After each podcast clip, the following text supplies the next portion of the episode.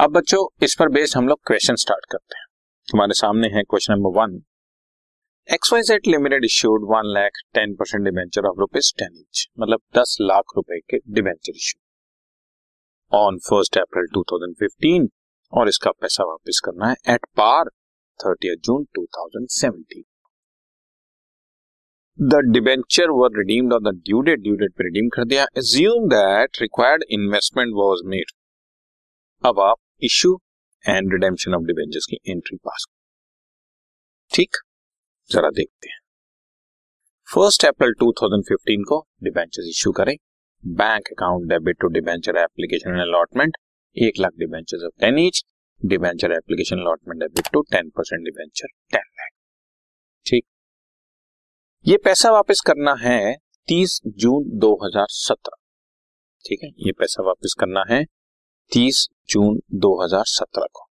ठीक है, तो अब इसके लिए पहले दोनों काम करने जरूरी हैं, डिबेंचर रिडेम्पशन इन्वेस्टमेंट भी और उसकी आ, आपको डिबेंचर रिडेम्पशन रिजर्व भी क्रिएट करना है।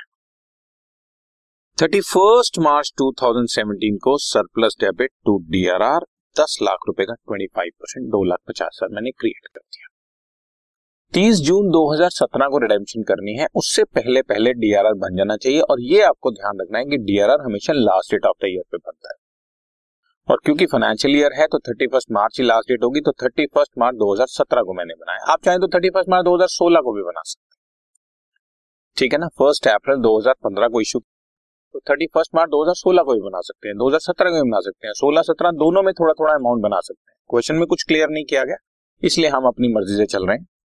तो मैंने thirty first of March two thousand seventeen को दस लाख का पच्चीस परसेंट दो लाख पचास हजार बना। अब थर्टिएथ जून दो हजार सत्रह से पहले पहले की डेट तीस अप्रैल पर इन्वेस्टमेंट भी कराई, debenture redemption investment debit to bank दस लाख रुपए का फिफ्टीन परसेंट एक लाख पचास, दोनों रिक्वायरमेंट पूरी हो गई।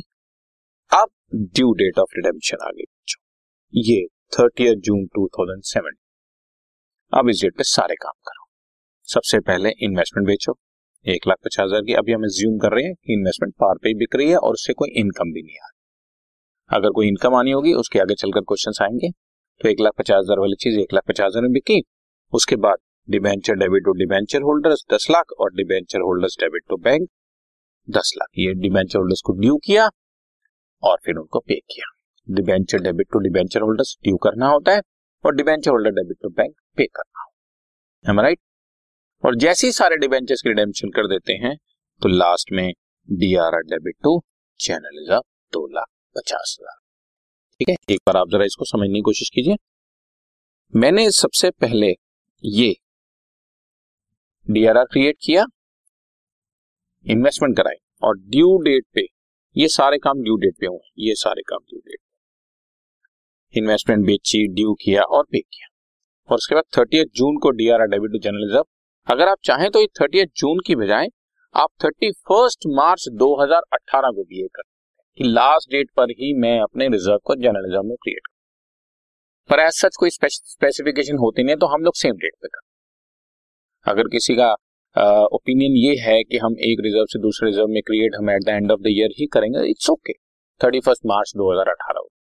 बट हम लोग आमतौर पे on the date of redemption में उसको ट्रांसफर करते, राइट बच्चों?